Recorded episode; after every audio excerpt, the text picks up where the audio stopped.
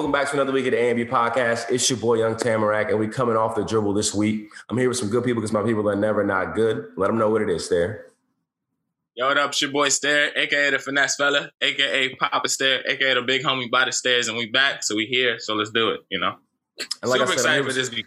Yes. like I said, Super yeah, we're here excited. with some good people because our people are never not good. And this week we low key, not even low key. We got we got we got like a, a basketball legend in our area in the building right now. Mhm. Uh, we got Jamal Mhm. Oswald in the building. Go ahead, give it up for Jamal.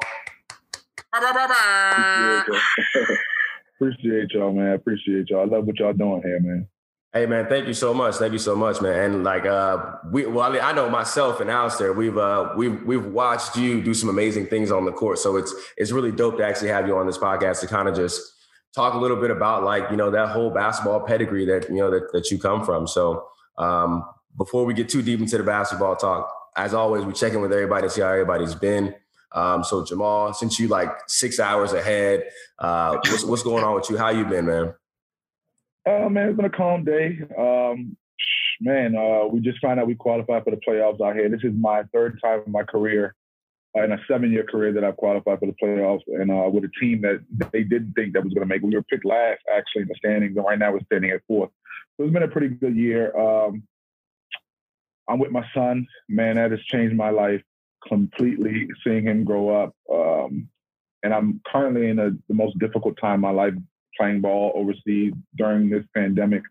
You know, you got to imagine not being able to do anything, stuck in a house. You know, on a on a schedule that really pretty much doesn't change. Six days a week, you're playing basketball. So man, it's just been kind of tough. You know, for the family over here, kind of feels like you've been in jail. But you know, I give everything to God. You know, for us to be here alive, smiling when a lot of people can't be the same. You know, we just thank Him, and you know, we're just happy to be here. Hey, and I'm sorry, uh, what what what country are you in again? I'm in Italy right now, man. I play in. Rome. I live in Rome. Well, we live in Rome. Excuse me. Damn, that's kind of lit. That's so This, this is my second year in Rome, and I played in Italy for the last five years. Damn. Nah, that's lit as hell. That's what's up. And you're like one of like the better like European countries too. Well, I mean, maybe not like race relations wise, but like just like I feel like overall in comparison to some of the other places. So that's definitely dope. Um, Alistair, what about you though, man? What you been up to? How how things how things been?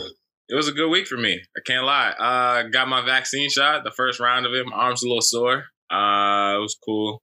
Uh, my mom had successful surgery, so she's back and on the mend. Um, what else? What else? What else? I'm just cooling. You know, uh, the stimmy hit. I was a little late. I, I didn't get to enjoy all the stimulus memes like everybody else. So it came. a Nah, as long as Joe got you with your bread, that's cool. That's why I was like, No, yo, but did, did, no, you, did yours get mailed? Did yours get mailed, or did you get your direct deposit? I got direct deposit. Oh, okay, okay, okay. okay. Yeah, so when it, cause I wasn't ready for it, so I was like, "Damn, my stimmy's late. I want to go get something to eat." I was like, "Oh shit, let me check my account real quick." Oh, this stimmy's in here. Um, but yeah, it was a, it was a good week for me. I can't lie. Uh, right now, Nami's in New York, so I'm just cooling in the crib. Me and Kayla. Uh, and yeah, that's pretty much it. That's pretty much it. How about you, co-host? Uh, you know me, man. I live a pretty boring life, bro. So I, I ain't really getting into too much. Uh, the most exciting thing that I would say that happened is that uh, we went to the DMV cipher uh, that took place yesterday, um, hosted by uh, Steve Wells or Mules, however you want to pronounce his name. Uh, technically, it's Wells. Uh, but yeah, man, he put together a dope cipher. Um, obviously, you know, Nate Joel, King P was out there. There were a few other artists that I hadn't heard um, that were pretty dope. Black Row was out there too. Um, but it was a pretty good vibe. There was like random people pulling up. So it's just dope to see somebody trying to, and he's not even like from here, but him just trying to cultivate like a culture um, in terms of like music in this area. So that was pretty dope. Um, other than that, man, just, you know, trying to find a way to blow Joe's good money uh, that he gave to us. Um, so yeah, man, I just, uh, I've been cool and I'm getting ready to go on a couple of trips, about to go to Atlanta, about to go to LA. So um, just been, uh, just been prepping for that, man, trying to get my gear right so I can look good in the sun. Uh, and yeah, that's that's pretty much it, man. man I, have been tired this summer, man. I, oh yeah, oh yeah, yeah, yeah, yeah, yeah, yeah, yeah, yeah. We're not, we're not holding back. Hopefully, I can get the vaccine too uh, pretty soon because I think at a certain point it's only going to be Johnson and Johnson left. I don't really know if I want that Johnson and Johnson vaccine. Yeah, I had that. Yeah, I heard they only got like a, yeah, Pfizer's good, and I heard Moderna's good, but Johnson Johnson like what eighty four percent or something like that. I heard. Yeah, which I mean yeah. is a B and it's passing. Like if we was in school and you got like an eighty four, you'd be like, damn, all right, that's cool. Yeah, like. Straight, I, yeah but like when it comes to like putting like a shot in your body that's supposed to like prevent you from like getting the uh, disease that can kill you, Eh, I feel a little Kind of different. want to go with the high. Yeah. Right, right, right, right. It's like if a doctor would be like, "Yeah, man, I got B's in school," and the doctor's like, "Yeah, I got A's." I mean, so like, who you want to treat you? I mean, well, the nigga who got the ninety four percent. You know what I mean? Like, so. But other than that, like I said, I've been uh, I've been good though, man. I can't complain. Um, I'm living. I'm blessed. Um, but yeah, I guess without without We further. We hope. Oh, we did hoop. We did hoop, and Not on your level. don't. No, don't worry. Don't worry. You ain't got nothing to worry about. But like, Um, we, we was out there, you know, stretching the legs. Felt good to be outside. I have a hoop. my body's not made to hoop, bro. You said what? So my body's not made to hoop, bro. Hmm. Mm-mm. Because you're turning Nah. yourself into a boulder, Bryce, with your lifting. You're just Nah, the thing is, bro, people. I'm not even like that. I don't. I don't weigh a, a whole bunch or anything like that. I weigh like Right, but it's so you can 170. Build your bro. muscles. Richard James Mm. taught me that one. Who Richard James, Richard James. The The GOAT. goat. the goat. taught, he taught you? Wait, say that again. Say that again. It's the way you build your muscles. Like if you build them to just be like strong, you're just gonna be strong. That's it. You're not gonna be mobile and like agile and like shifty and shit like that. I'm always gonna be shifty, bro. I'm African. Okay, Bryce. That's never going away, bro. Where you from? away, Where you from? Uh, Ghana. West Africa. All right. Yeah, I like yeah, that. yeah, yeah, West yeah. Africa. So shifty boys all day. Uh, terrible at shooting though. Terrible at shooting, but I take it to the cup and, and blow a layup for sure. I take it to the cup and blow a layup. Um, but uh, um, Alistair, man, uh, to kind of get us started. Well, I don't, I don't know. Do you want to do you want to just jump straight into it, or do you, do you have a, uh question to pose uh, for the group? Uh, I mean, it's a light one because it's recent news. Like it literally just broke uh, yesterday.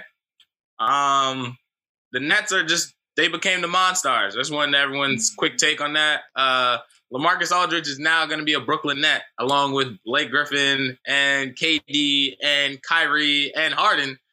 So it's like, it, are we just going to simulate the rest of the season, or is like, is there still like a reason to play? Uh, man, look, I, I'm I'm a fan of the Nets, so uh, I need to br- I need them to go ahead and bring that home. I'm not. I don't really want to see. LeBron in the championship. I know LeBron, blah blah blah blah. He won in the in the, in a in a in a in a COVID bubble season. I don't really count that championship, but you know, oh, each his own, man. so I'm glad to see KD KD coming back with one. My man Kai, you know, and James Harden, who really really deserves one. Man, I'm happy to see it. That's all. They don't really need all this added talent, be being honest. But you know, might as well make it quick, I guess.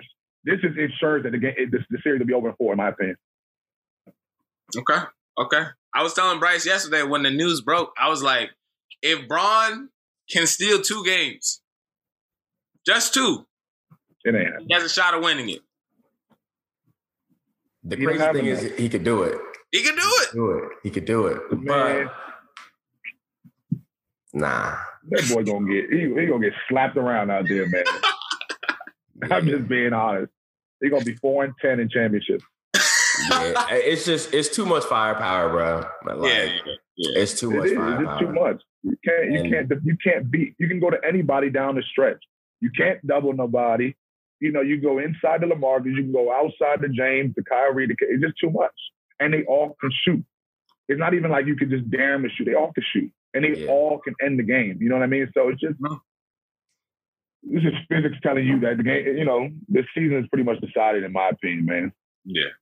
But I mean, I think it's just the again, it speaks to the to the to the greatness of uh of LeBron for people to have to feel like, all right, well, like you know, let's let me just like jump on like this bandwagon and like get together with this squad so we can bring a championship because we already know who we're gonna have to face when we get there. What can we do to make sure the odds are insurmountable in our favor against LeBron James? And I feel like that's what the what the Nets are pretty much done. Um, granted, I do feel you on the James Harden thing. I think he should he should get a championship, but um, man, I don't know. I don't, I don't know if I like what I'm seeing. I mean, it's just Blake Griffin ain't dunking like two years. Now he dunking all of a sudden. Mhm. James Harden had a fat suit on, and then the, uh, for some reason he was in shape after like a week of hooping, which was crazy to me.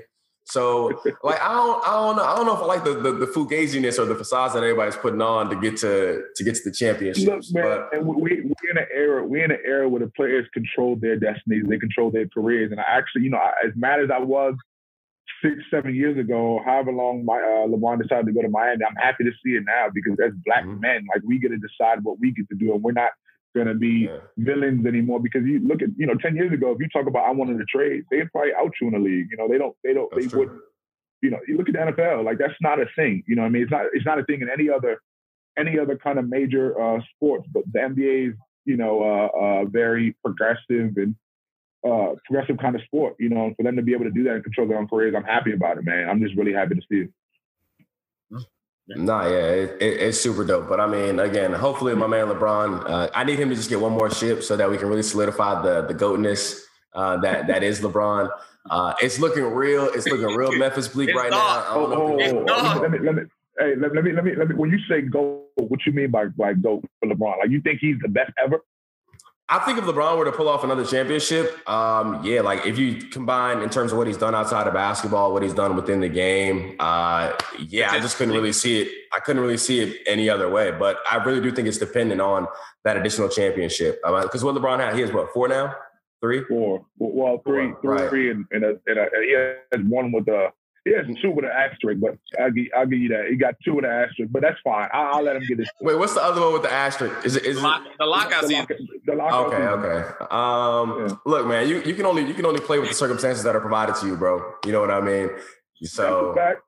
That's a fact. Yeah, I'm sure. I'm sure if we won a championship in, in, in, a bubble, you'd be like, man, we, we won it. Like, ain't nobody I'm saying we didn't. I'm, yeah. yeah, I'm taking it. I'm taking it for sure. But what I will say about LeBron, though, and I'm so I'm so glad you said it, the one thing I, am not some would say I'm a LeBron hater, but I'm not here to go back and uh, forth uh, about that. Sounds like you about to slander my man.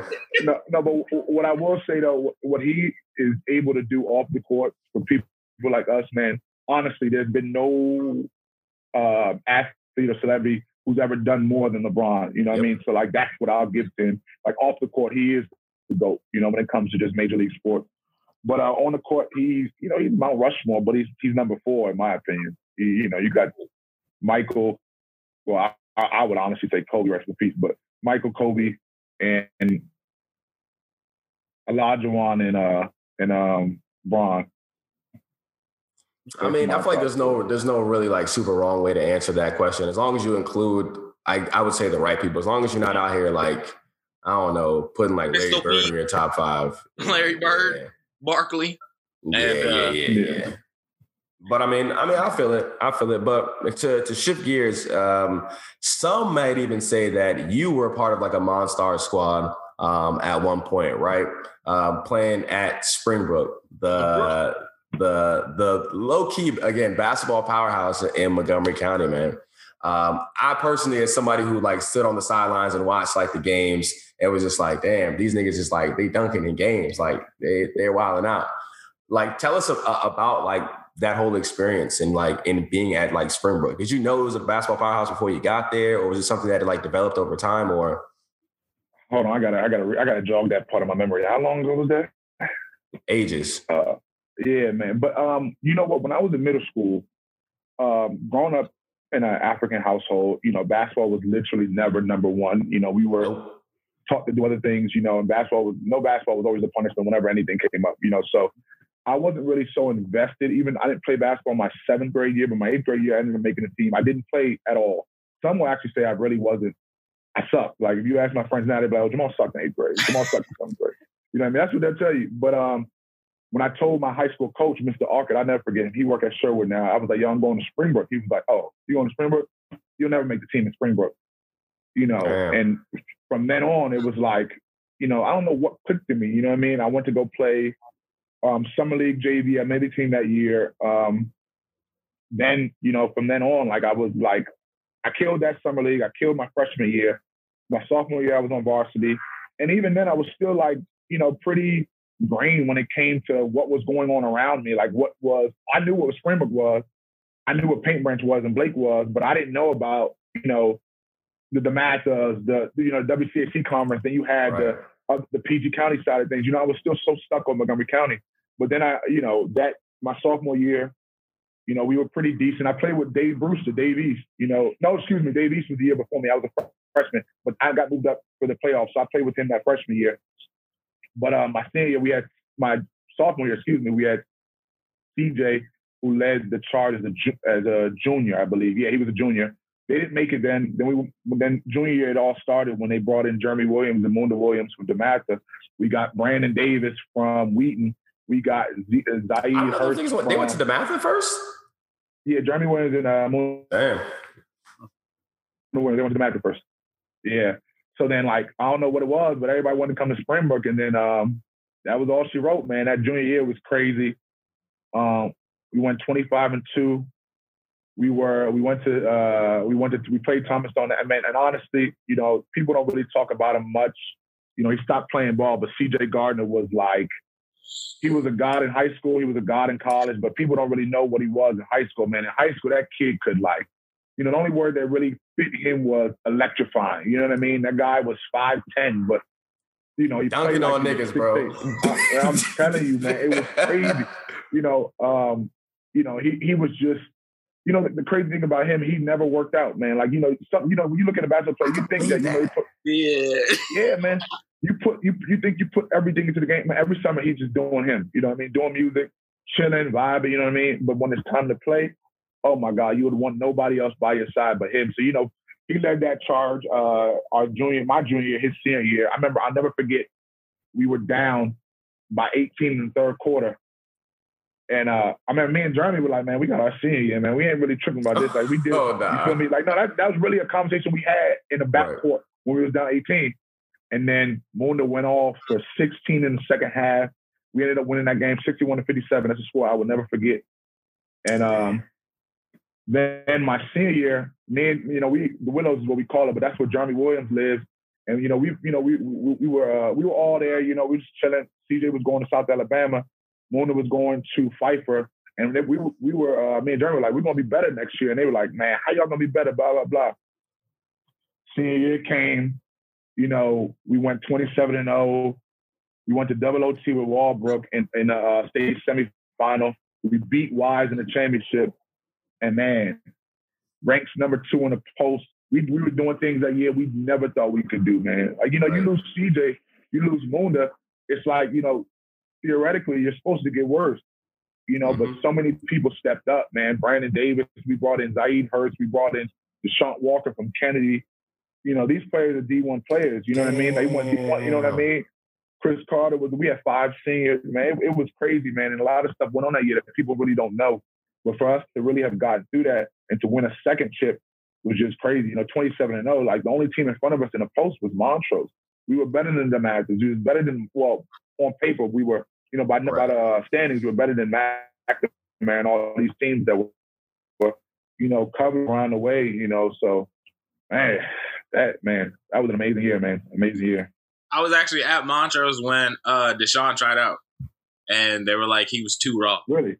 Yeah, I remember that. 'cause I, I, it was like, yeah, he was too raw. I remember that practice because he just he was some light skinned dude pulled up, and I was like, yo, who is this nigga? I'm I'm a bench warmer. I'm like, yo, all these niggas getting recruited. I ain't getting no PT. I got another nigga I gotta compete with. That's crazy. But like, but what they didn't know is Sean, Sean was raw though. Sean was raw, but a little too raw. But he because he played every game like he was on the street. hmm You know what I mean?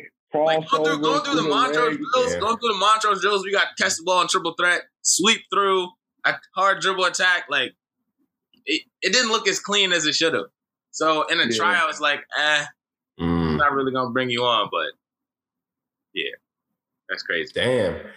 Nah, that's really crazy though. So like, it basically sounds like at one point, like a flip kind of like I said, a flip, a switch kind of just like flipped, and everybody was like, all right, let's like flood to like Springbrook and like let's like, I guess find a way to win championships. But I mean, I also feel like one of the big things about like Montgomery County basketball is like size, right? In comparison to like a school like DeMatha or like uh uh Paul the Sixth or whatever. Like, but any of those teams, like they end up Mhm. having like some kids that are like almost seven foot, like six nine, six ten. But I feel like there was like a lack of size in Montgomery County. But like again, with like y'all at Springbrook, y'all managed to like find guys with size. Like, where were you guys finding these? Like, is is it just like a Hoopers network where y'all like, all right, like this nigga six nine, like let's hit him up, let's get him to come down to the bro. Well, you know what, man? I, um, I'll say this: Coach Myers, who's the head coach right now at Springbrook, he was the assistant when I was there, but he we always consider him, you know, the man behind the man, the man who got it done. You know, he was the one calling the plays. He was the one in the in the in the gym in the summer. You know, it wasn't really Kroll, which I do give credit to Kroll for even being at the helm of all of all of this. But Myers did his job. He did his job. You know, he did his job as a coach. He, you know, he went out there. He, I don't want to say recruited because you know that first and foremost that's illegal. He did not recruit, but he made Springbrook basketball appealing, appetizing. Mhm. You know what I mean? Like we were the like.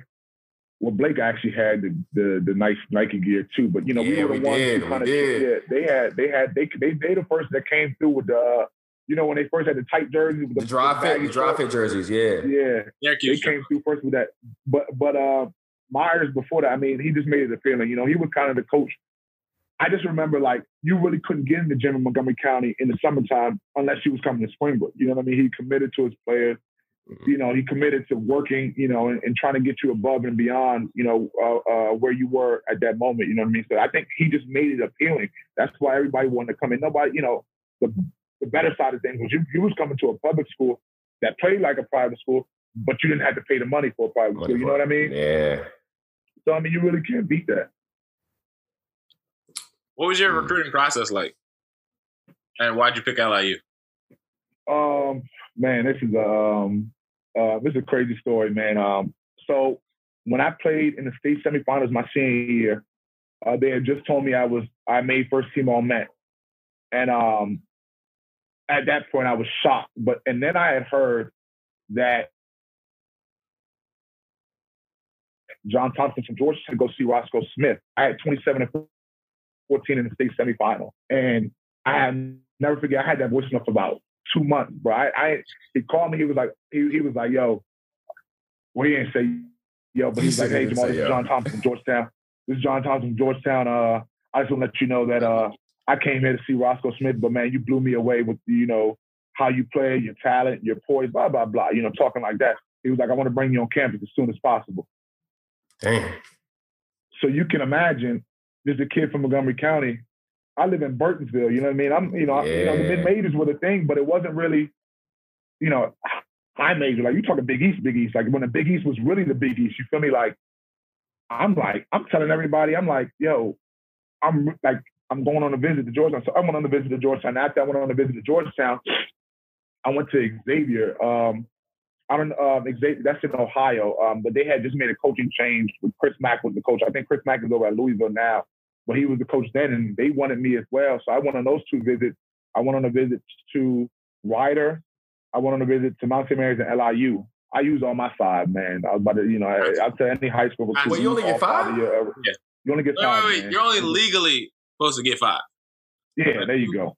People Why is like, there a oh, I just showed up. Yeah. I don't know. I mean, I, you know, the NCAA is crazy. You know, we know that. But They just uh, trying to block niggas from shining, dog. That's all it sounds yeah, like to I'm telling you. That's crazy. I'm telling you. But you, so when I went on the visit there, I played at Georgetown. I played over at Xavier. It was good. You know, there were a lot of. Ten, it wasn't no full offers. They wanted at that point. They were telling me that if you go to prep school, we're going to sign you on the spot. And at that time, I had a college girlfriend. She was one year ahead of me, so it was like, I'm tired of being a boy. I want to go to college. I can't go to prep school. So um, after that, I visited LIU. I visited Rider. Honestly, bro, LIU was one of my favorite visits. Like, you know, like LIU from when we went there, but as a high school uh, senior, and I went there and I saw the talent that was in that building, and I saw like I went to the Vina Lounge. They had a party at the Vina Lounge. They had a uh, they had a um, probate. They had uh, man, like they had so many dorms. I'm like, yo, the only thing I did not like about um, LIU's visit, the only thing was going to Conley and I slept in. Uh, remember Kyle Johnson? They gave me their room, Mm. and uh, their bathroom was terrible. Like honestly, I tell them that to this day. I still talk to Kyle, I still talk to Daytona. I'm like, yo, your bathroom was terrible. That was the only reason I wasn't coming to LIU. And I told Ferry that day, I was like, yo, yeah, that for real. I told my the coach at the time, Jim Ferry, I was like, yo, I'm, I'm not. The only way I would consider LIU is if Xavier and Georgetown are off. I told him straight like that at, jun- at juniors for our last meeting. You know, I got to be honest. And he So understood. He was like, yeah. He was like, yeah. But So he was like, that's fine. He he was like, that's fine. But here's the papers. Just let me know if you want to come in. So Damn, that's at crazy. that time, That, that's like telling a girl, like, yo, I, I, I fuck with you, but like, if these other two Jones, like, if they, if they fucking with me, like, I'm gonna have to get at you later, shorty. Like, yeah, damn. But he took it. He was like, yeah, you'll be back. yeah, that's, he was confident too when he handed me those papers. So I went there after that. I went on a visit to Mount St. Mary's. That was my favorite visit because for reasons unexplained that need to stay unexplained. But uh, Mount St. Mary's and my girlfriend was coming back to Um, she was coming back to Maryland. She was she went to school in Florida. She was coming back to Maryland. She was going to University of Maryland. I'm like, the best thing I could do is go to Mount. So at that point, um, everybody kept calling me. It was around prom time. And I was like, you know what? I'm I decided I'm going to Mount St. Mary's. I'm not taking any more calls. And I'm calling that coach in the morning after prom and I'm gonna go there. So the morning of the prom, we wake up in the hotel room. I get like 10 voicemails from my AU coach. He's like, answer your phone, dumbass. I'm like, so I'm like, all right, whatever. So I, listen to all the voicemails. Well, it's Milan Brown, the head coach of, uh, of Mount St. Mary's. He's like, look, man, you took too long. We're calling you. Um, we want to know what your decision was, but uh, we had to give your scholarship away. Man, when I tell you my heart dropped because at that point, every other school, St. Bonaventure was gone, Wider was gone, well, I had called at the time to see them fit there. They were gone. The only school left was LIU. And I went to LIU. I just chose LIU. That was the only choice I had. Damn. Shit. Yeah. Damn. Yeah, Your career might have been different if you went to Mount St. Mary's, though. And and you know, it's no coincidence. It's just so crazy how things happen, man. And and you know, I wanted to be home, but it took me to New York. But I, it, definitely would have been different because Milan Brown left one year after that. Okay. My, my, freshman year, he left. He went to uh, Holy Cross, and then after that, Mountain wasn't, you know, the Mountain no more. They had just won the NEC though. They had just won the NEC the year before, but you know. All right. So how'd you how'd you end up convincing CJ to to leave South Alabama to come to LIU? So I didn't really do the convincing, man. Like CJ was already transferring from South Alabama because he didn't really like it the coach wasn't really messing with him down there. Nigga, it's so South was, Alabama. He, he just, right, exactly. But you know, they were good, man. They had some grown men over there, but you know, CJ was being five ten. He just really didn't really fit in that conference. So he was already in the transfer portal. And then uh Jim Ferry, the head coach at LIU at the time, hit me up. I just after I signed, he was like, "Yo," he was like, uh, "I see your boy from CJ's leaving." I'm like, "Yeah, he's not. He's not really happy at South Alabama." He was like, "All right, well, uh, I'm gonna need you to do this for me." Mind Jim, Jim Ferry was an Italian Italian through and through. So everything is orders. It's not asking you to do anything. Yeah, exactly. Like, yeah. like Corleone. You know what I mean? Like, so he was like, I'm gonna need you to do these things for me. He was like, I need you to set up an open run. I don't care what gym it's at. Just make sure I can sit down. I'm comfortable. Uh, make sure CJ's there, and I want to uh, see how he can play. This is how he's talking to me. I've never, I've just met him one time, but this is how he's talking to me. And I'm anybody who can talk to me without, would just meet me one time. It's just like, all right, I'm gonna just do what he wants. You know what I mean? This is the kind of coach he is. I'm gonna just do what he wants.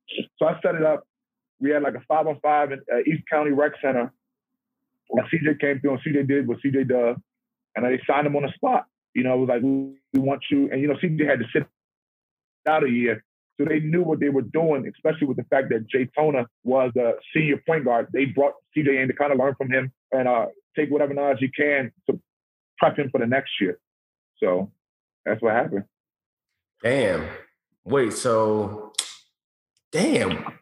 So you can just like set up at like a, a an open run and like niggas is just pull but none of this is legal.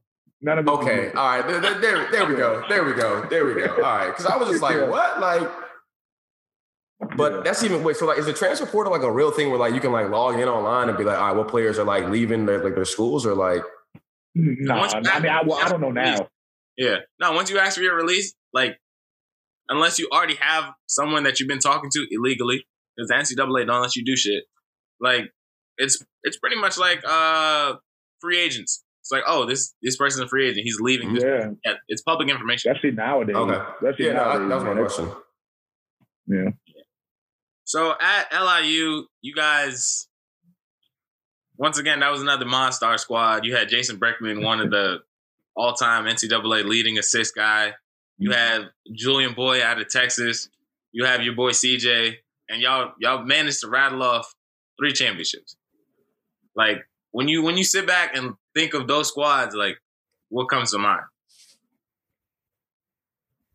Man, uh, college in general was just a different time. It was a happier time. I'm, I just think perseverance, man. Um, because a lot of people don't really, you know, you were there, so you saw, you know, you were able to see a lot of things that happen off the court, but you know, there are so many things unaccounted for in that season. A lot of people just see the 27 and 6, the 25 and 8, and the 23 and 12, you know, and, and the championship banners. But man, the things we had to do off the court just made that so much sweeter because it kind of confirmed that hard work really does, you know, win. Matter of fact, I'm talking to a champion right now. Like y'all, yeah. the track yeah. team was the track team. There you go. hype them up. Hype them up. No, not for real though. Like you know, I, I, forgot what you know what y'all were doing at the time. You know, and you know, and I'm sure you can attest to the fact that you know it's sweet on paper, but it's even sweeter when you really get in between the lines. You know, when you're when you think about the the countless hours you spent, you know, running through the sand or you know just starting over because Rich didn't like your form or like mm-hmm. you know, you know, you get in trouble. So you got uh, you know, I, I remember one summer, I mean not yeah, one one time second semester, one of my years, I was running every morning, Monday, Wednesday, Friday, because I came back late from home. And like I was even considering quitting the transfer because I didn't like that. You know what I mean? I know nobody want to run that much. Like I, as a matter of fact, I don't like to run that much. You know what I mean? But yeah, you know, it just meant so much to kind of just see it through you know, and um, I don't know. I just think about perseverance, man. And even at senior year, people don't really know. Like we, you know, we got into some trouble, you know, and uh, we didn't know if we were going to come back to school. Like we didn't know if we were going to be allowed back into LIU, and uh, we ended up we ended up coming back. We got suspended for like three NEC games, conference games that were very important that we ended up losing. Mm. You know, we didn't get to finish first this year because we lost three off the bat. Me, CJ, Troy, and Julian, we were out. You know what I mean? And um, to winning as a third seed, you know, I don't know, man, just perseverance, man. That's that's that's the word I would use to describe that. You know, those those years in my uh, at LIU. Speaking on your perseverance, 2012, Julian gets hurt. Julian's out, and mm-hmm. it's it's pushed on you to be the the leader of the squad. I mean, of course you had your help, of course you had your, your teammates, but like, yeah. you stepping up into that role, what was that like? Um, you know, Julian was always somebody that we can depend on. I mean, he was the player of the year. He was uh he was like the lifeblood of the team. If you really look back, you know, he was always the funny guy, and always one, always the one who always laughed. We didn't really take things too seriously because at the end of the day, like you know, to be able to be you know in this position that we were, you know, it's a good thing. But like so, losing him at I think it was at Rice, he went down with an ACL injury, huh. or maybe a game after. I'm not too sure. You know, it, everyone. I remember, you know, so you know Zaid Hearst. Well, you must be He's from Maryland too. He went to Quinnipiac, and I remember he told me when the news went out in the NEC, everybody was like, the coach. Oh yeah, they were like they, he, he, he, had a meeting at Quinnipiac with the, with the team, and he was the coach. Uh, Tom Moore was like, the NEC's wide open now. You know, everybody was like, LIU's down. You know, they're down their player of the year. They can't do it again. you know, you know, we we had lost three games already. Everyone thought the NEC was wide open. And let me tell you something about myself. I went to CJ the next game, I think we played Manhattan. I went to CJ. I went to his room. I couldn't sleep at all because, you know, when you when you when you've given so much to the seniors before you to win championships, and now it's your turn mm. for all these things that have been going wrong. I just couldn't let it define my senior year. They got theirs. Our seniors, the seniors before me, got theirs. It was my time to get mine. Like, you know, this is the way I want to go out. I don't want to go out you know, underachieving because that's not what I deserve. I gave y'all everything I had. I'm gonna give them everything I had. Mm. So I went to see that. I was like, bro, like, I need you. You know, I kind of like I brought like I I can't do this on my own. I'm not asking to do this on my own, but I need you. You know, I, you know, I need you to commit yourself to this team. So boom, from then on, it was kind of the me, CJ, and Brickman show. Um, we took off, man. I, uh, that, and then come championship time, we had beaten Wagner at Wagner by 20. Then we came home for the chip where we belong because the last two years it was in LIU. We thought we wanted to go on a roll. You know, we we came back home and it was like I'll never forget my my just the way I felt that waking up the night before. I didn't really get much sleep either, and it was like, you know, I at that time I had actually just had just broke the all time leading score record too. So it was like, there's just no way I can lose this game you know, and I knew going into that game, I knew everybody was going to be homing on me. I just looked at CJ. I was like, bro, it's your show. I, you know, I, you know, we brought it into the team. Everybody went out there. I held CJ back. I held CJ back. I said, bro, it's your show. You carried us this far. Yeah. You know, just take us over the finish line, bro. I'm here to help, but, bro, it's your show. Yeah. CJ scored 33 points, bro. 32, 33 points. He went off. My man, was, oh, God. Because they used to, yeah, used to be like rumors that like, yo, in the opposing locker room on the whiteboard, be like, yo, number zero can't shoot. Like, don't don't fall for any of the yeah. Like, he's gonna have to drive. And CJ was pulling it. He was going to the cup. He was going to the line. Like, crazy, bro. Yeah. Nah, he but went what's crazy. I was gonna say what's what's really interesting is um what you said before is about how you couldn't you said you couldn't sleep. And I think that's mad interesting. Somebody like you play basketball for a really long time and you've played in like big games or in big moments before. But like for you to even feel like, all right, like a little bit of nerves before a game lets me know that like you're human. Like you you, you like everybody Yeah, else nah, for real, I for real, am. bro. Like it ain't it ain't no different. But like that's really crazy. I would think about all the experience that you've had hooping, like it would just be another game and it'd be nothing to you. Nah, even today, today, like we had a, the, the game we needed to qualify, man. Even going to the playoffs, you know, this year, like I still get nervous. You know what I mean? But that's not the kind of thing that's really gonna hold me back. Honestly, I think nerves help people. You know, they keep you on your toes. They keep you, you know, you keep your switches going. You know what I mean? Because you know, Yeah. you never want to be too relaxed. You know, and and it's a fire, man. That's a it's, a- it's a fire inside, and I know like being nervous kind of ignites that fire for me. For sure. Damn. I'm sorry, Alistair. You were getting you were getting ready to say something though? Oh yeah, um, I have another LIU question. Um, so y'all were the only Nike's team. Like everybody else, you know, you had to wear the Adidas or whatever you, you were Mhm. signed to. And like, I just happened to be in the stands and noticing y'all footwear. Every single game was that heat. Like CJ would pull up in the in the Breads one game. And now he got the cool grade. So there was like a little rumor, like, were y'all getting reimbursed for these shoes? Nah, nah, man, not at all. But you know, but you know, but you know, you know, um, Fulton Street right there, Yeah, man. yeah. Like you know, and, and we knew, like, so it wasn't about getting reimbursed, but we knew folks there, like you know, dudes who worked there. So it's like it wasn't really too hard to get whatever sneaks you really wanted to get. You know what I mean? And, They know, definitely you loved want- y'all. They loved y'all. Yeah, it, it was it, Brooklyn was hot. Anytime, anytime we had the little the warm ups, they were like, "Yo, y'all play basketball?" Nah, I run track. Oh, okay. Damn. oh nah. Nah, the track team got love, man. Hey, look, if you talking to you got you got a legend on your podcast with him, man. Like the track team to be a part of that. Like even Simon, man, the coach, one of the most beloved people on that campus was his head coach. Like to this day, I love Simon. Uh, he Simon was the kind of guy that if he saw me in the gym shooting by myself, he would come rebound for me.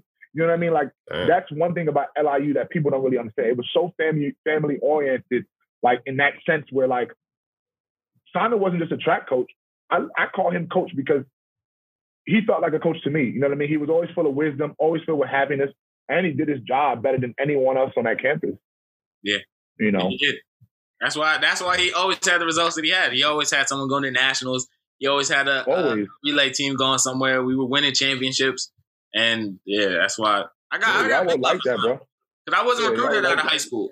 As I always say, I was a walk on. So it was like, yo, uh, he told me straight up, he was like, yo, know that. if you compete and you score at conference, I'll give you a scholarship. My first year, because I had had the greatest high school coach of all time, you know, uh, shouts to Coach Sims. Uh, yeah, I didn't get the clearinghouse uh, speech that everyone else got. So I was ineligible. So I had to sit out a year. So now I came back. So I came back with Brendan and JoJo and all them. And I was just like, yo, I got to compete with these dudes. I'm going to get a scholarship. I don't care. So, Yeah. yeah. And then I, I think the first year we fell short. And then after that, it was like championship, championship, championship, regionals, regionals, regionals, nationals. The crazy part is I don't even remember y'all ever falling short. Like all I ever remember was every year that I've been at LIU, the track team won. That's all Taking I the really picture remember. at They yeah home- with the NEC banner. Yeah.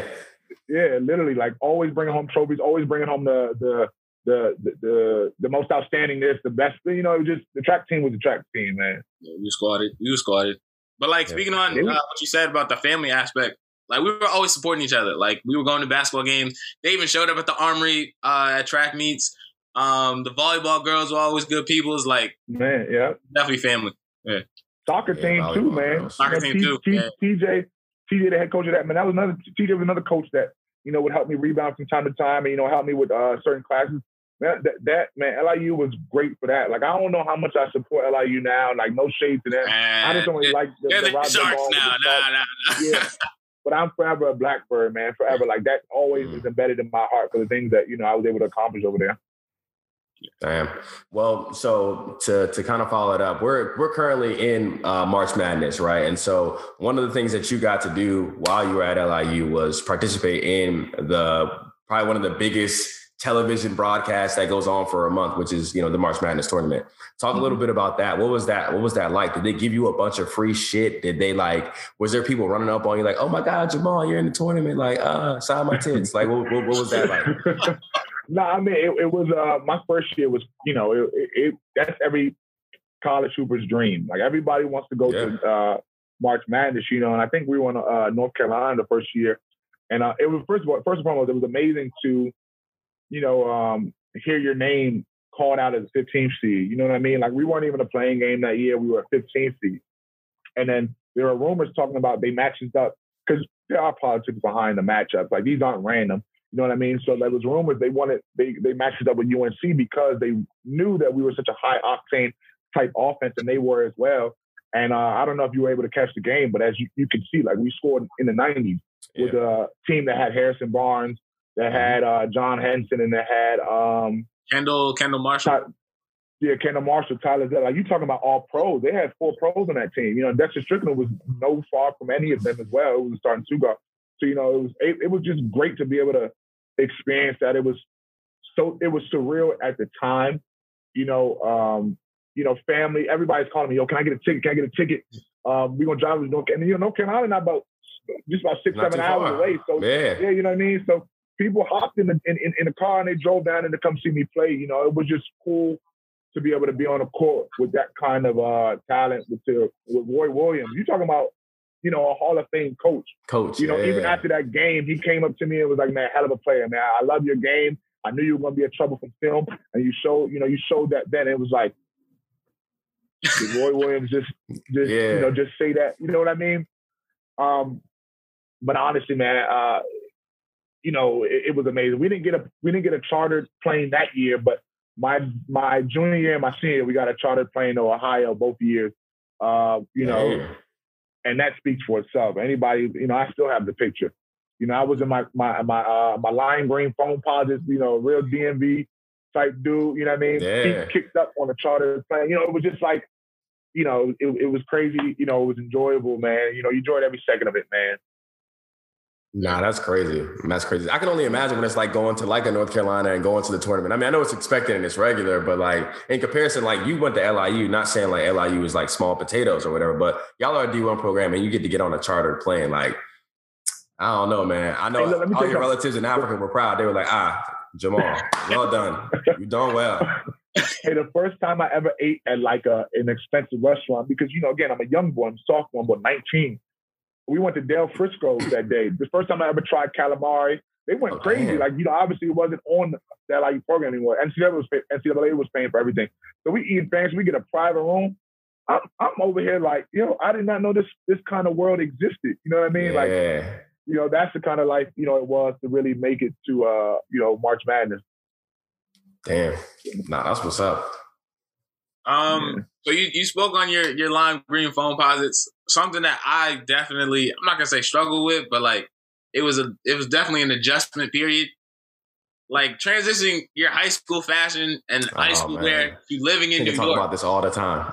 like, so when they, when you go to New York, they're rocking the. I got the the foxtail keychain off the yep. belt loop. I got the the uh the Alexander McQueen sneakers. It's like, so what, what, was that? What was that adjustment like for you?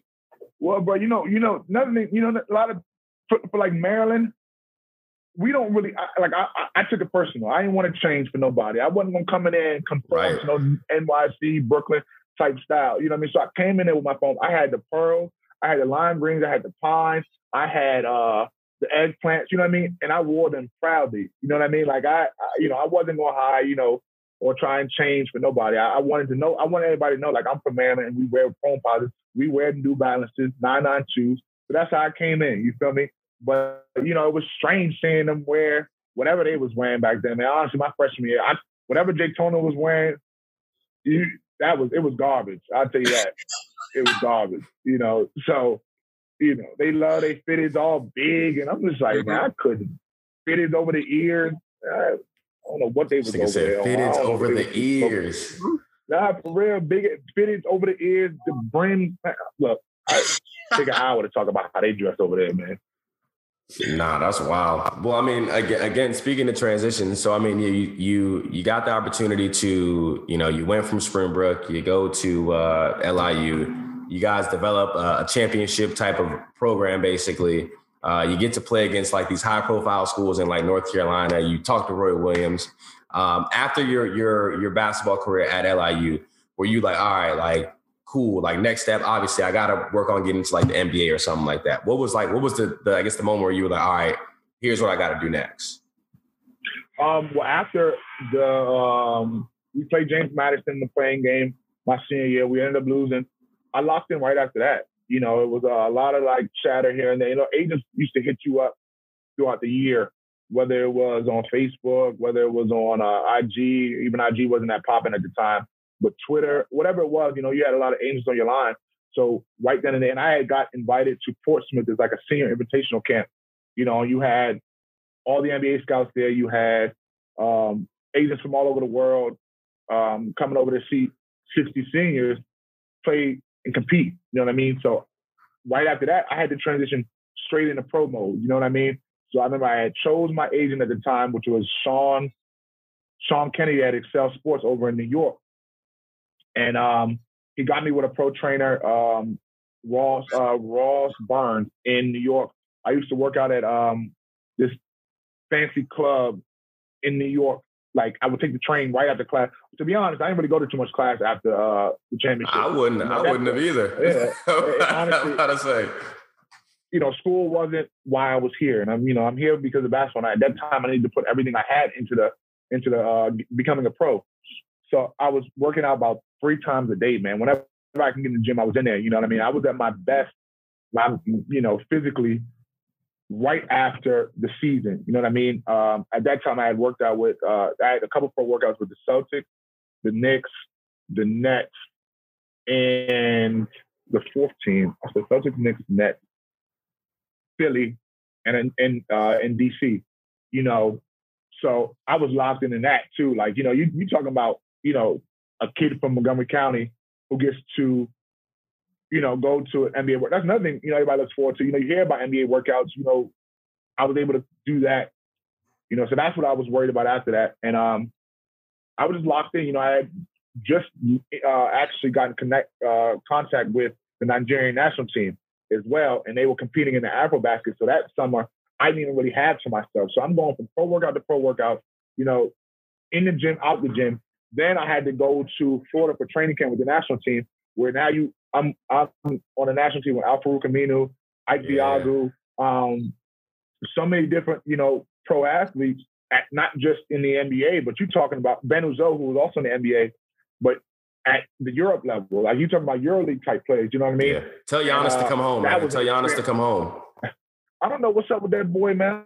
I don't know why he think he Greece. His blood is Nigerian, but we don't got we really got to get you know, man. That, but come on, I don't know dog. what's up with him and Vic. Sometimes they they kind of yeah, bro. Yeah, be playing. You know, but I'm telling you. But uh, you know, I'm going to the national team now, and now I'm learning on a whole new different level because now I'm with people who've done it, people who can kind of map it out for me. You know what I mean? Mm-hmm. So we go to the Ivory Coast, um, and uh, and you can imagine being able to compete with your you know, the blood, like, you know, we're talking about Nigeria here. This is the blood that runs through my veins. Yeah. You know what I mean? Like the pride that went into all of that was unbelievable. You know what I mean? And um, that's when they had called me and told me that uh, one of the top teams in Italy, this is now the top league in Italy. And at the time, they don't really sign rookies.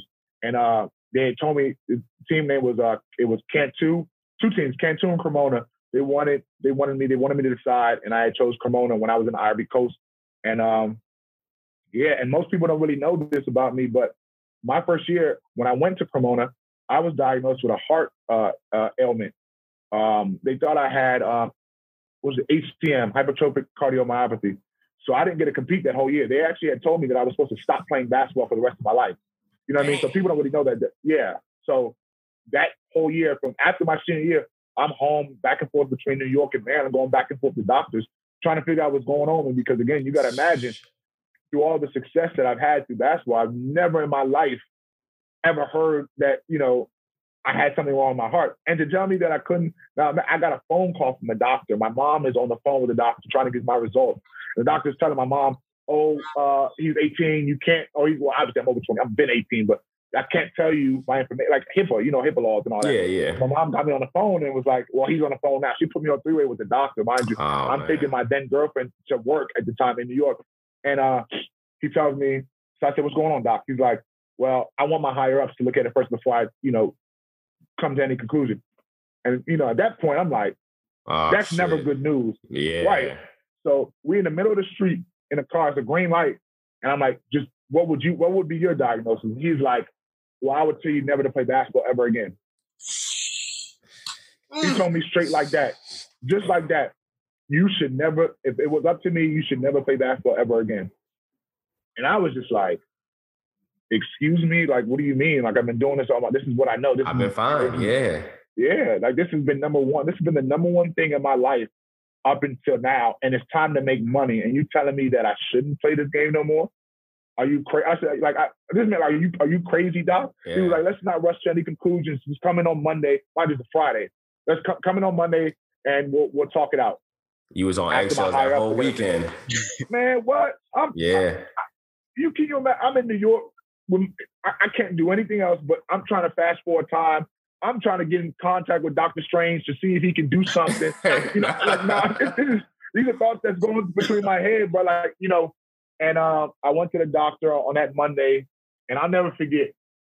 Um, I was, you know, bumping gospel. I'm like, you know, everything gonna be okay. You know, I'm singing along. You know, I'm I'm up there I'm shouting. You would think I was going crazy in that car, but I was five minutes away, and I just busted out in tears because I just knew something was wrong. Something wasn't gonna go my way, and uh, we got to the office, me and my agent, and uh, the doctor said, "Yeah." He was like, a, and at the time, it was like notorious doctors uh, who I guess specialized in cardiology. He didn't really even give my case two looks. You know what I mean? He looked at me. He looked, it was like one of those.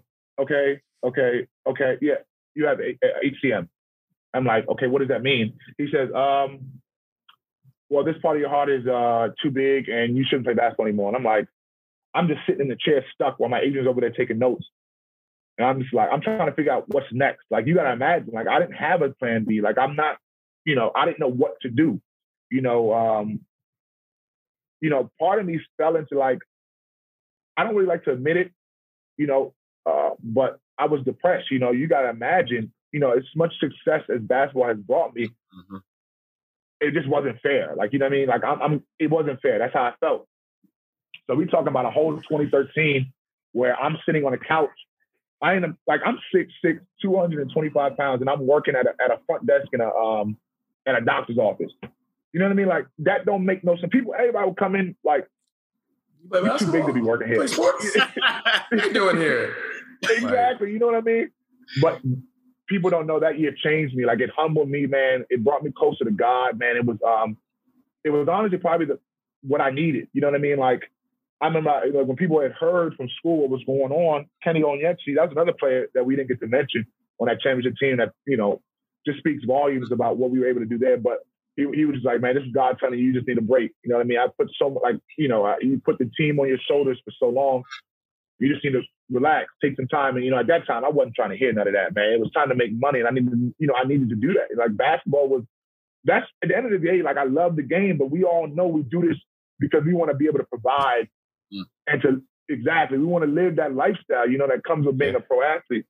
And I was kind of being denied that, you know, and I, you know, it, it was just, it was hard, man. But by November that year, uh, you know, they were uh, the doctor had called me back in. There was a specialist that came over from the Netherlands, and he specialized in the heart and he specialized in HCM. And he was like, you know, he they, they called me and said, "Come up to New York. We want you to talk to this doctor um, because my case was special." Doctor came in, and mind you, this time I had kind of I was transitioning in terms of my faith. I was giving everything to God. Like everything was kind of I was kind of let, letting everything go, you know. And then I got that call, and I'm like, I don't want to kind of spiral again. So I was really hesitant to go up there, but Mm. my spirit talked to me. My spirit told me like, just go hear what he has to say.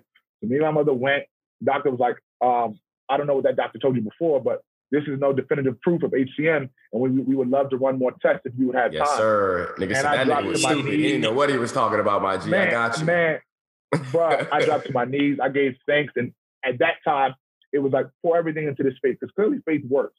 You know, as an African, and a Nigerian, you know, I lived I lived in a household where Christianity was all around you to the point where it was kind of like, oh yeah, you know, it, it was kind of like taken for granted. You know what I mean? Right. I would say I would, you know, I would say like, you know, thank you God, or like, it, it, but it wasn't genuine. You feel me? Because everything at that point you was didn't so feel sweet. it. Exactly. Yeah. Everything was so sweet at the time that you know you could just say it and go about your life because everything's going to continue to be sweet.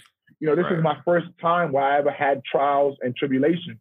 You know, and and and when I saw the product of my faith working, oh boy, I started offering like I never offered before.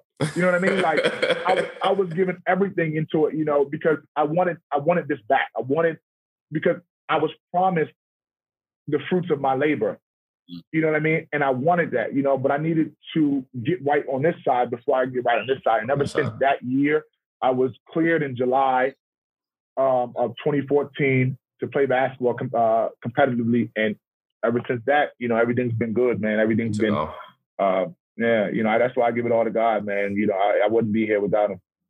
So I got I gotta ask you, especially with you know being like a black or like African African American. I think a, a, lot of us like be like afraid to like go to the doctor, like if we find like something's wrong. But like, what prompted you, or what even got you to the point to figure out that there was like potentially something that was going on with like your heart? So when I was in Cremona, man, like um, they you know they do physicals. You know they, they do physicals in college, but it's nothing. It's not as extensive as it is as in, a, in a professional realm. So when I got over there, they had me like doing, you know, that's when they connect all the things to your chest. You're on a bike, then you're running. You know, mm-hmm. they're doing like, um, so that that's the usual. Like, so when they did that test, they realized that my numbers were off and my EKG was off. So they were like, okay, we need to do more tests. So that's when they connected me to a heart monitor. They did, uh, they're doing breathing tests. They put me back on the bike, but they, I had like this tube in my mouth where I had to breathe in a certain kind of oxygen. You know, and then each test led to another test, which led to another test, another which test. led to them saying like, okay, well, to an MRI, which kind of was their thing. They were like, well, there's something going on here that's life threatening and that we need you to figure out before we can sign you. Sign so that's you. when they sent me home. And at that point, I was like, man, they're trying to just get rid of me. Like they don't want me here, whatever it was. Then it all didn't become real until because at that time, they, so when I went to the doctor in New York, they were like, if you can get the doctor in New York to, to clear you, we'll bring you back and we'll, we'll uh, the contract will be valid. That's when I went to New York and I went through all the tests. And I'm thinking like it's just another run of the mill kind of thing. Like, mm-hmm. cool, doctors don't clear me and I'm going back. And uh, as I, you know, explained before, that wasn't the case. And uh, that's the only reason why, this, you know, the whole doctors thing came up. Because before that, you know, I would go to a regular cardiologist, but he would just say, you know, you have an abnormal EKG, which is fine. When you talk about African people of African descent or even Caribbean descent, it's natural or normal to have uh, an EKG that you know abnormal. Mm-hmm. You know, I don't know why, but that's just what we are. You know what I mean? Yeah. That's our build. So that's what prompted all the doctors. Nah, so, like I said, he said he said we're better athletes. That's why. They, no, that's real though. but nah, he, that definitely plays a factor into it because, like I said, something similar like that happened to me too, where I was like, all right, I had an EKG and they were just like, yeah, this is like abnormal. We can't read this. Uh, we need you to like do some additional testing and all that. But um, nah, like definitely like that's amazing that like it managed to work out for you because like there's like stories of people who have like heart problems and like they are on the court and they just like kind of pass out and drop dead, like literally in the middle of mm-hmm. like them working out or whatever they're doing. So yeah, definitely like it, it worked out in, in, the long run for you and you're pretty blessed and fortunate. Um, but yeah, to sure, take man. it from from there, you know, you you get cleared, you're back and you can play. What was it like transitioning into like being like a, a pro basketball player? Well, I came back with a vengeance, man. I'm telling you, like, as soon as I got cleared, man, the first thing I did, I went from the doctors to the court. Like, I didn't even take time to go home first. You know what I mean? Like, now that's how serious it was to me. Like, it was like, yeah. I needed to get back physically because you're talking about now, I was 225, 6'6, 6% body fat. I was like 255 for that mm. whole year. Like, I fell off. You know what I mean? So it was just kind of like, it was difficult because my body wasn't kind of in go mode anymore. You know, I was in, you know, uh, whatever I was doing at that doctor's office mode. You know, I, you know, so I need to kind of get back into it. So I didn't know. So when anybody hears heart problem or heart situation overseas, it's kind of a red flag. You know, so I was kind of scared in terms of what I could do job wise or where I could get. so uh, I got to Belgium, and then the whole same thing happened. The same thing in Italy happened when I got to Belgium. But luckily, my doctor. So we, I had collaborated doctors from um, from home. From and I mind you, I went to Johns Hopkins. They had an HCM center specifically for what was going on with me to clear me of all of that. You know, so and you know, Johns Hopkins is Johns Hopkins. So they collaborated and they came to yeah, they came to the conclusion that you know that he can compete. And then from there, um, everything changed. Like, um, how can I explain that first year in Belgium? You know, I was still in college mode. Like, I didn't understand the pro the, the pro game compared to the college game is 100% different. A lot of people can make the leap easily. You know, you you you for me, you, you're special when you can do something like that. But those who can't, you have to work. Work in a different way though. It's not working at 100% speed, 100% like uh, you know physicality. No, the pro game is is more so kind of breaking it down into days, into weeks, into what you need to hone in on. Like I came over there faster than everybody, stronger than everybody, and I thought that was going to take me over the home. No, what teams started doing was sagging off me because I I didn't settle because I didn't I didn't need to shoot. You know now when you talk about scouting at a different level, uh, Jamal wasn't as uh, weaponized as he was in college anymore because they've taken what he can do away from him. And you're talking about a more physical game. So now I'll never forget the day my coach decided to bring everybody in and he called me out. He said, Jamal, he was like, You're a rookie and you're not working like you're a pro. You're working as if, you know, the game was given to you kind of thing. And I took that personal. I started running after practice. Like uh, at the time, my ex-girlfriend, she had lived with me in Belgium. And um, I started like running after practice. Like what I mean, like I would run around the neighborhood. I would get to practice early. I'm taking 50 shots before, 200 shots after kind of thing. You know what I mean? Like trying to really get to where I really needed to be physically and, you know, with my jump shot. And halfway through the season, everything changed. Like my stats changed. Like I was averaging like eight points in the beginning. They actually wanted to cut me. But uh, after that, uh, I started averaging about 13, 14, moving to the starting lineup, and everything took off. And then that's when I learned the program. That's when I learned how to kind of take myself to the next level. And then after Belgium, I went to Italy, Italy to Israel, then Israel back to Italy, and ever since I've been here. Damn. Yeah. Damn. That's lit, the bro. place you played, like in terms of crowd. Oh, say it again. I hear you. Where's the best pro and like crowd environment that you played in? Oh, Rieti, man. Rieti. When I was in Italy, um, my I was like I was what 26. I was that was the year I played with Zaid overseas. Um, we played in Rieti together. So the same guy I played with in high school, and I played against him in college. We ended up playing together as a pro, which was actually really like amazing. But uh, that crowd was relentless, man. You talk about a crowd that filled up the stand every home. Like nobody wanted to come and play us at home because they knew that the crowd was that intense. You know what I mean? I'm talking about a crowd that would throw things at you. Um, some you, you you know some might spit. Some some people would leave saying, "Oh, the, oh, somebody from the crowd spit on me." Like that's the kind of energy they they they gave um, every home game, man. So Rieti was hands down probably the uh, uh, crowd wise the best place I played. So I got to ask you about, uh, and this is something that I, I noticed because I, I, had a you know a cousin who played soccer overseas, uh, Joe Jao, who played in Germany for a little while. Um, but one of the things he always talked about was like kind of race relations in terms of like being black um, in like these like European countries. Like, what's your experience been like from that perspective? Has it been like a pretty smooth transition, or has there been like moments where it was kind of like, damn, these niggas is racist. Like, I can't fuck with it. Um, no, I've never really ran into too much trouble with stuff like that. I mean, you know, you get your looks like when you walk outside, being six six anywhere in black in a country that's mostly white, like you know, all they do is stare. Like I'm, you know, sometimes I get annoyed with this staring, and I'll stare. Like I, I they stare at me, I'm like, you know what I mean, like just to get them yeah. off my back. But uh, there's been one time we had like a um a friendly game against a team, and me and one of the point uh, Italian point guards, the Italian on the other team, got into it and he had like called me a monkey or something like that, you know. And you you, you don't really need to ask me how I reacted after that. Right, like it was right. the game was over for me. You know, at that point I wanted to put him on his back, you know, in any any way possible. So needless to say, I fouled out, um, putting him on his back. And uh, after that, it was a big exchange afterwards. You know, I got ejected and I tried to get him in the locker room because, you know, stuff like that, that's never really, I've never really experienced that. You, you know, that's not basketball to me. You don't need to be like that. And if you're gonna be like that, you understand the repercussions that could happen after, and that's you getting hurt. You know what I mean? So, you know, that was the only time I really, you know, experienced anything like that. But other than that, man, uh, everybody I've ever played with has always been cool. You know, uh, we hang out off the court. You know, we go out, we drink, we have fun. Okay.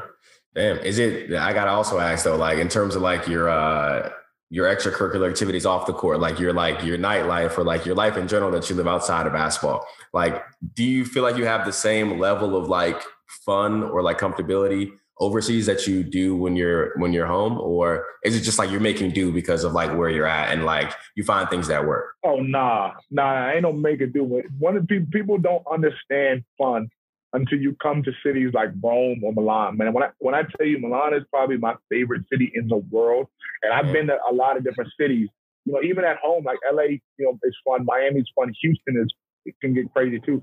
But you talk about somewhere like Milan as a 26 year old black man, you know, you it- it's oh my god, man, it's, it's incredible. Bro. I swear to God, no, I, I swear to God, man, that nightlife in Milan is crazy, man. Like even in Israel, when I was in Tel Aviv as well, man, the night like I would when I was in Tel Aviv, I was young, I was single. I would go out every single night. I'm talking about Monday, Tuesday, Wednesday, Thursday, Friday, and I'm talking all hip hop, not no techno, not all hip hop music.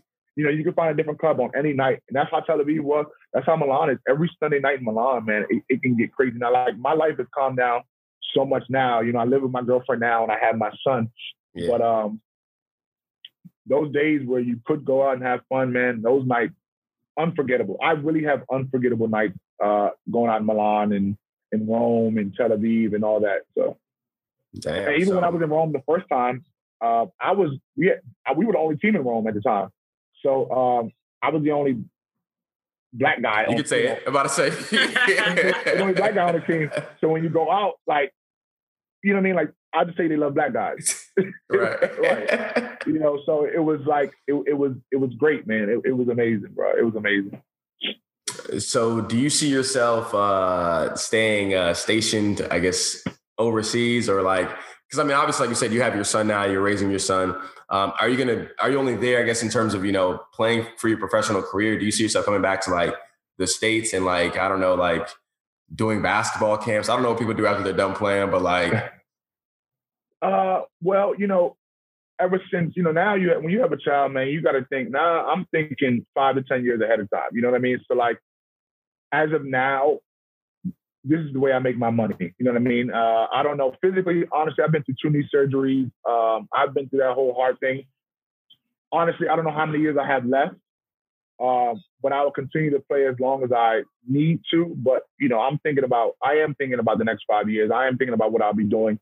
Um, I have a couple of things that works. Me and me and my uh, close friend, like a brother, Jeremy Williams. Now, he plays professionally overseas too. But uh, we're working on this thing called Life Through Hoops. You know, it's kind of a. It, it started off as a training kind of thing, but now we want to expand, expand into mentoring, expand into just you know that big brother aspect that not a lot of people got growing up. Because I wish I did have somebody like me who could sit me down and tell me, you know, what is out there for me, like the, the life that I can experience if I go down the right kind of path. You know what I mean? Mhm. I was lucky and fortunate enough to get to the level I am now without the big brother and the help that I needed. You know what I mean? Like especially in the Nigerian household, we're we're like we're here with it. You know what I mean? And there's a, there's a world out there that people need to know. You know what I mean? I, you don't need to just be. It's not just all about school. Now school is very important, but you need to be prepared for things that outside of school, outside of basketball, that could hinder you. You know what I mean? So that you know that that's what we're kind of trying to build, as well as pro training. You know what I mean? Mhm. So um, that's what we're gonna. We, we we've been working. on. Obviously, with COVID, it's been impossible to get into gyms and and, uh, and train people. So Yeah. you know, with the pandemic being over soon, you know, we're gonna focus more on that. Um, and even on the business side of things, there's so many other things we have in the work that we really can't speak about. But you know, I am thinking five years in advance. Um, Yeah. You know, because I got to provide at this point. Like you know, as a, as a man, uh, as a father, you got to provide for your family.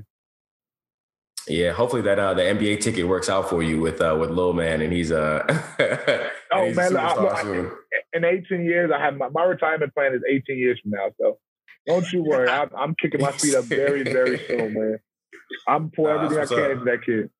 That's what's up. But nah, man, for for the most part, um, I don't know if anybody else has ever heard like you know your story and like the things that you've gone over. But I think the people who are going to listen to this are going to be like, damn, I know a lot more about Jamal now than I knew before. Because like for example, I've only seen you like on the court play basketball, and I've never like had an interaction with you or talked to you. But mm-hmm. hey, man, you're a solid dude. Besides the fact that you're Nigerian and maybe thieving, I mean, but other than that, like you cool. You cool. no, I appreciate that. Yeah, and honestly, I don't really tell that story a lot, but man, like people need to know, like and I don't really yeah. see myself. I don't really look in the mirror and see this Jamal that people see. Like for me, I'm human. Like I, I have fun. I crack jokes. You know what I mean? Like it's actually kind of humbling, or you know, it makes me feel good. You know that people can see me in that light, but it also makes me feel better that people can know that I'm human too. That I hurt the same way. That I've been yeah. through the same trials and tribulations as everyone else, and I'm still going through. You know, having a child ain't easy. So anybody out there who wants to have children, think twice before you have a child because they Tell them not, again. you know what I mean? Like, you know, it's it's a real life commitment that I'm learning each and every single day. Like, you know, uh, watching him grow up, like it, it, it it's great to see. You know, it, the process is hard, but I'm enjoying it, man. But like, yeah, like you said, like I'm human, man. Like I go through everything the same way as everyone else, and I experience the same things as everyone else. Yeah, for sure. I got and one question. Yeah, go ahead. Uh, outside of yourself, who's the best hooper in the Willows? Oh man, Ooh, that's tough, man. Because we had some ball players, man. I think Jeremy will be mad if I didn't say him, so I'm gonna go ahead and say Jeremy Williams. okay. Yeah. All right. Okay. No, that's what's up. I mean, I can't I can't deny. Like even like as a as a young kid, everybody like that's one thing. Like, cause you know, we went to school with like Brandon Headley and like uh and like a few other yeah, people. Yeah. One thing, one thing he always would tell niggas, he was like, "Man, can't nobody hoop with the Willows." And I'd be like, "Well, why not? Like, why, why y'all think y'all so good?" You know what I'm saying? But like, I feel like for a lot of, I guess, people associated with that neighborhood, like basketball has always been like from like real small basketball has been like yeah, a thing. From the OGs, like, OGs to, the, to the to the young boys now, man. Like the Willows, man, we we produced them like, and even B Head. Like I want, I was going to say B Head too because that boy was a sharpshooter in high school. But um, yeah. I'm, I'm, I'm, yeah, I'm gonna go ahead and keep it. And even Ryan, Ryan was pretty good too. Um, but uh, I'm gonna go ahead and keep it with Jeremy. Nah, respect, respect. Hopefully, man. Uh, you know, there's uh, I know that people be doing like open runs at courts, or they do like King of the Courts in different tournaments. I know my man Jay Black does the All In Summer Tour, so I don't know if you're gonna come out of retirement for like for like the street hoops one time. We're gonna see you out there, you know, uh, to let man, people know what it is. Me. Yeah, he's been asking me, but um, I, I, don't know, man. Like when you you got a professional career though, you know what I mean. So like, yeah, yeah, it's a little different, man. Especially with the summertime. You know, the summertime nowadays is like spending most of my time with my family because in the season, my time ain't really that much available. But you know, we'll see. Maybe for the right price. I told him if somebody want to come out there and put up some real bread to play me one on one, then that's fine. But it, hey, you heard it. you heard it here on the A&B podcast. If somebody want to put up some real bread to see Jamal make sure the numbers is correct, and he'll step out there and take your. Yeah, break. I'll come out there, man. Yeah, nah, because we might need you. Because last last summer, uh, they was getting Moko out of the way, and I was like, "Damn, why ain't none of the real hoopers here? Like, what the?" Yeah, I mean, they probably hooping because hooping is their job. If they they they the yeah, real hoopers, it, so. it, it, gotta be it gotta be for the right price to bring the right to, to bring the right ones out. You know what I mean? No respect. Well, without further ado, Alistair, can you hold us down with, with the this or that?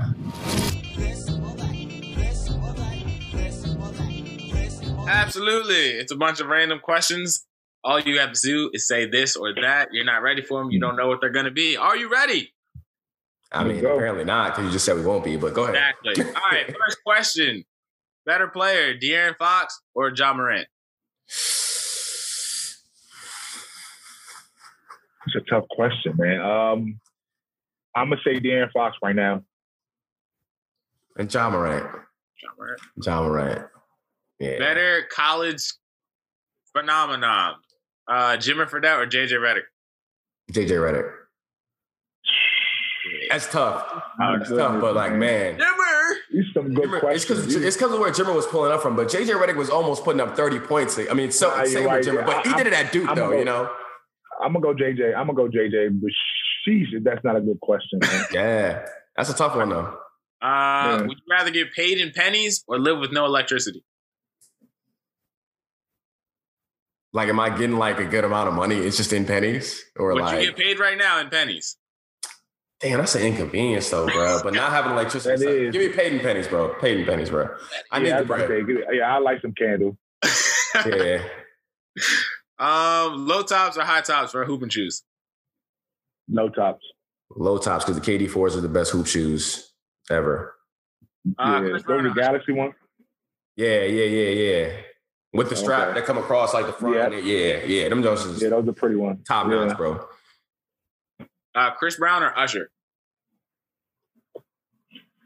God, these are some great questions, man. Um, it, it's like almost, it's almost like that Wiz Kid Burna Boy question. It's like, bro, we don't get we don't get breezy if, if Usher don't do what Usher do. So Yeah. I'm gonna say Usher for right now, but it might it might change. It might change when you post it on the timeline. But yeah, you got to go with Yeah. Usher. Man. He gave us confessions, Uh, bro, and let it burn. Uh, yeah, I was about to say, I, I, I, oof. I, Chris Brown not really competing with nobody, man. Usher had to compete with so many uh, different talents, man. Um, I'm gonna go Usher. Yeah. Okay, okay. And last one, better mixtape, Rich Forever or Barter Six? Rich forever. Rich forever, bro. And I'm a and I'm a thug, I'm a big Thug fan, but like the way that Rick Ross that with the way that that whole album make you feel, bro. It That was his. To me, that that that Rich forever was like the coming, not coming out because he had other albums. Like I love, I love uh, Ross, but that was his one that kind of put him on a map. Map, like you know, people. I remember when that Rich Forever did come out, we downloaded and we was on the school bus. I mean, going to a game, man. At that point, it was like, oh, Ross is here, so I'm going Rich Forever. Yeah, not for sure.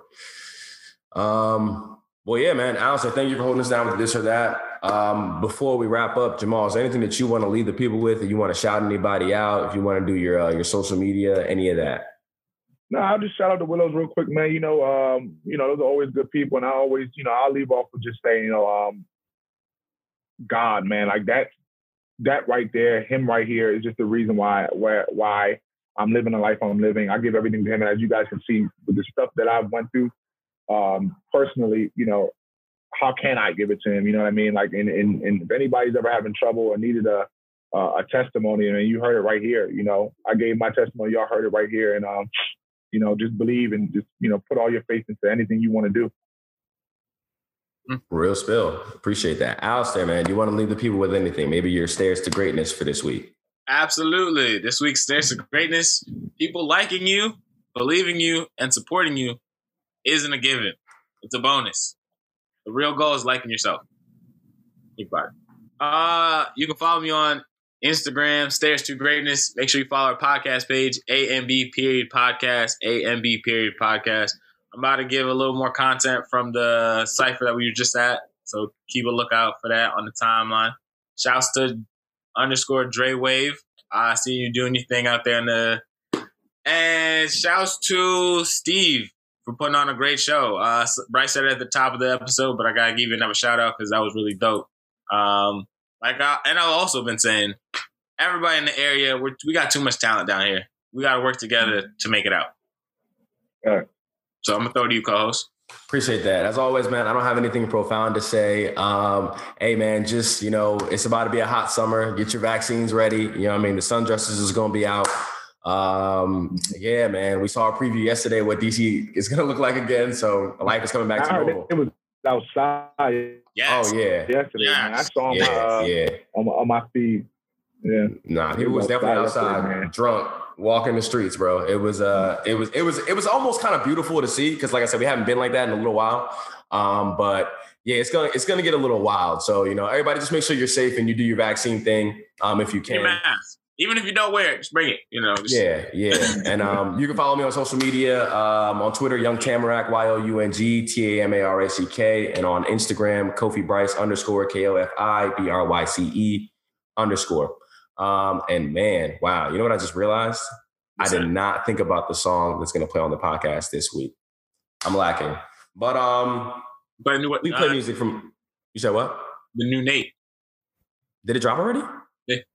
Yeah. Okay. Well, you'll hear some new music from Nate Joel on this week of the A&B podcast. So Uh. thank y'all for listening. We appreciate it.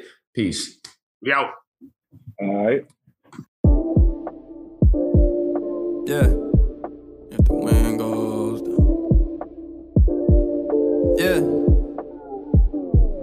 No ghost stories, nothing moves without my touch. They been looking tired, I can tell when the time's up. That little baby poppin', she can always get flown through. My family tree extending, we've been growing out more roots. They heard that I record, then they get reconnected. I made my own brothers I can step with. Never on this journey did I look for exits, focused on protecting rep.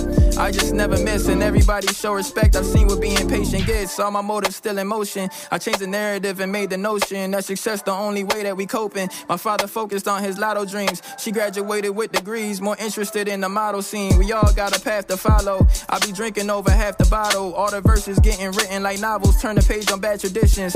I was molded under bad conditions. Still never slipping on my position. I've been feeling automatic. I be in shock if rappers want static. No, they wanna get it the way I have it. She like my tone and how I said it too. I can never leave us tied. I have to let it loose. Losing yourself, an easy way to fall. I know enough to know I'll never know it all. I report on what I saw. This is live from all of the thoughts in my head. I got a reason for my action and things that I said. This is the mark of a beast. I stop getting my sleep. She like coming around me, and for mine it ain't easy. I break bread like it's a last supper. Right now I gotta look past all of my past lovers. God is how I stay covered. Shit.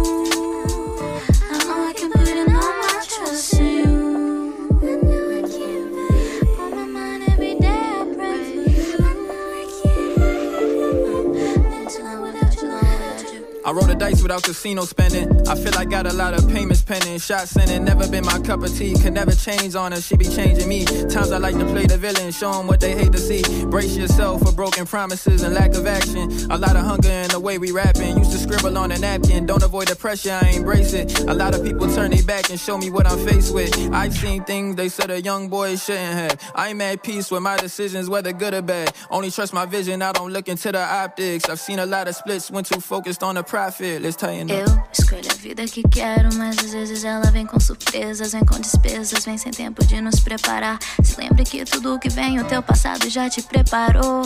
I could be wrong, I heard money could save your life, but I see people die so many times. Why they still alive, chasing things instead of breathing life. Me love, not only money. You don't owe me nothing, no. You don't owe me nothing but love. Nothing but love, but love,